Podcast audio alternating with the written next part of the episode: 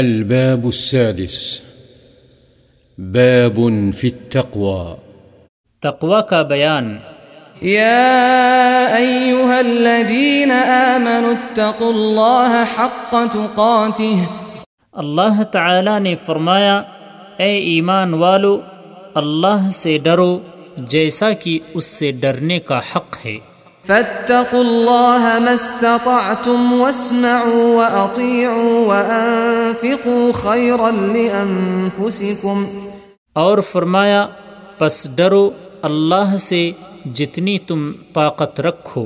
یہ دوسری آیت پہلی آیت کے مفہوم و مراد کو واضح کر رہی ہے، یعنی کما حقہ ڈرنے کا مطلب مقدور بھر ہے۔ یا ایہا الذین آمنوا اتقوا اللہ وقولوا قولا سدیدا اللہ تعالی نے ارشاد فرمایا اے ایمان والو اللہ سے ڈرو اور سیدھی اور درست بات کہو۔ وَمَن يَتَّقِ اللَّهَ يَجْعَلْ لَهُ مَخْرَجًا وَيَرْزُقْهُ مِنْ حَيْثُ لَا يَحْتَسِبُ نیز فرمایا جو اللہ سے ڈرتا ہے اللہ اس کے لیے نکلنے کا راستہ آسان کر دیتا ہے اور اس کو ایسی جگہ سے رزق دیتا ہے جہاں سے اس کو وہم و گمان بھی نہیں ہوتا۔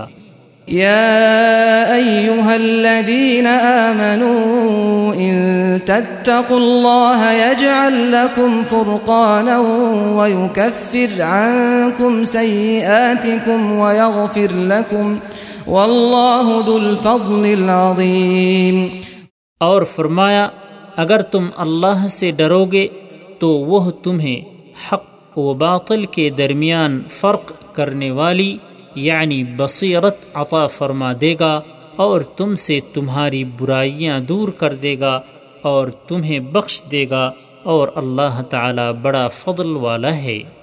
عن ابی ہریرہ رضی اللہ عنہ قال قیل یا رسول اللہ من اکرم الناس قال اتقاہم فقالوا ليس عن هذا نسألك قال فيوسف نبي الله ابن نبي الله ابن نبي الله ابن خليل الله قالوا ليس عن هذا نسألك قال فعن معادن العرب تسألوني خيارهم في الجاهلية خيارهم في الإسلام إذا فقهوا متفق عليه وفقهوا بضم القاف على المشهور وحكي كسرها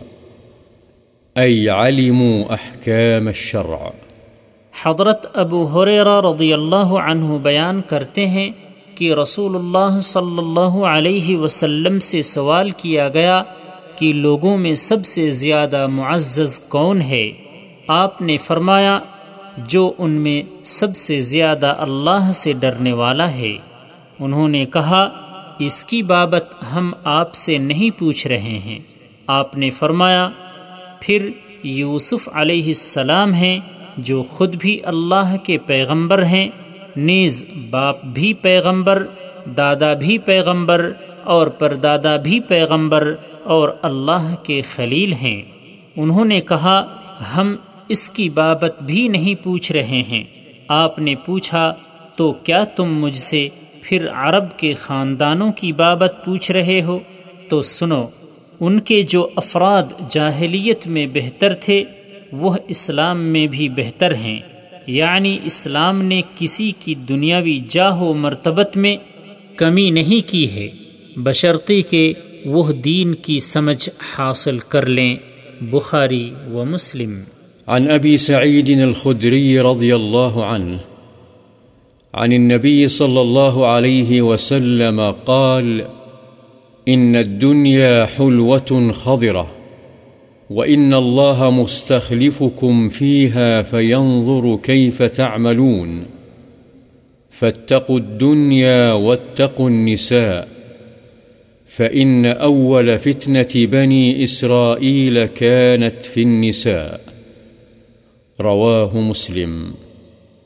حضرت ابو سعید خدری رضی اللہ عنہ سے روایت ہے کہ نبی کریم صلی اللہ علیہ وسلم نے فرمایا، بے شک دنیا شیریں اور شاداب یعنی سرسبز ہے، اللہ تعالی اس میں تمہیں جانشین بنانے والا ہے، پس وہ دیکھے گا کہ تم کیسے کام کرتے ہو، پس اگر تم کامیاب ہونا چاہتے ہو تو دنیا کے دھوکے سے بچو اور عورتوں کے فتنے میں مبتلا ہونے سے بچو، کیونکہ بنی اسرائیل کی پہلی آزمائش عورتوں ہی کے بارے میں تھی۔